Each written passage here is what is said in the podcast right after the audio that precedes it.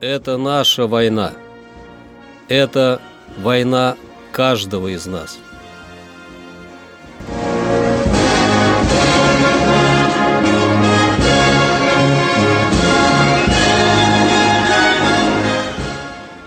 Проект информационного агентства «Регнум. Война. Хроника 1941-1945 годов. 12 декабря. 12 декабря 1941 года кавалерийские соединения Юго-Западного фронта освободили Орева, Рассошное и Шатилово.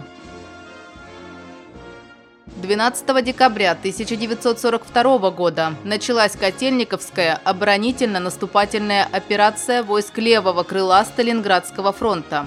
Она должна была остановить удар немецких войск, пытавшихся деблокировать окруженную под Сталинградом группировку. К 30 декабря попавшие в окружение немцы были разбиты, и Красная армия перешла в наступление, продвинувшись на 150 километров.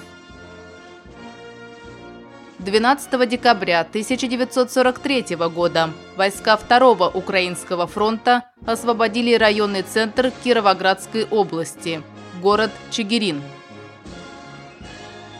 СССР и Чехословацкая республика подписали в Москве договор о дружбе, взаимной помощи и послевоенном сотрудничестве – 12 декабря 1944 года Ставка выпустила директиву командующим войсками 2 и 3 украинских фронтов о наступлении на Будапешт. Ставка уточнила задачи двух фронтов. Совместными ударами с северо-востока, востока и юго-запада они должны были завершить окружение и разгром будапештской группировки противника, а затем овладеть столицей Венгрии. К тому времени против Второго Украинского фронта действовали 26 вражеских дивизий, в том числе 4 танковые и 3 моторизированные. Они занимали плохо подготовленные в инженерном отношении отдельные опорные пункты по рекам Ипель и Дунай. Исключение составлял район Будапешта, вокруг которого были заблаговременно созданы три оборонительных рубежа, а сам город превращен в мощный узел сопротивления двум армиям Третьего Украинского фронта, 4-я гвардейская и переданная ему в занимаемой полосе из Второго Украинского фронта 46-я противостояли 10 дивизий, из них 4 танковые.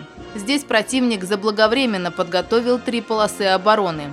Главная, оборудованная траншеями, имела глубину до 5-6 километров и занималась пехотными дивизиями, усиленными танками – в 60 километрах от переднего края проходила вторая полоса. На ней в отдельных опорных пунктах сосредотачивались танковые дивизии. Часть их сил, выделенная в резерв, размещалась на армейской полосе на глубине 25-30 километров.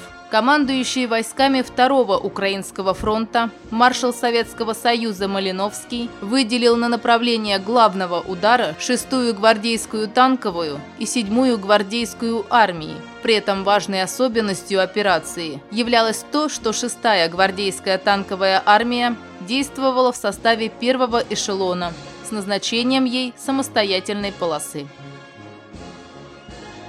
12 декабря 1944 года СССР принял предложение Республики Никарагуа об установлении дипломатических и консульских отношений. Будучи союзником США, Никарагуа объявила войну Японии, Германии и другим странам оси вскоре после нападения на Пёрл-Харбор в декабре 1941 года. Это наша война. Это война каждого из нас.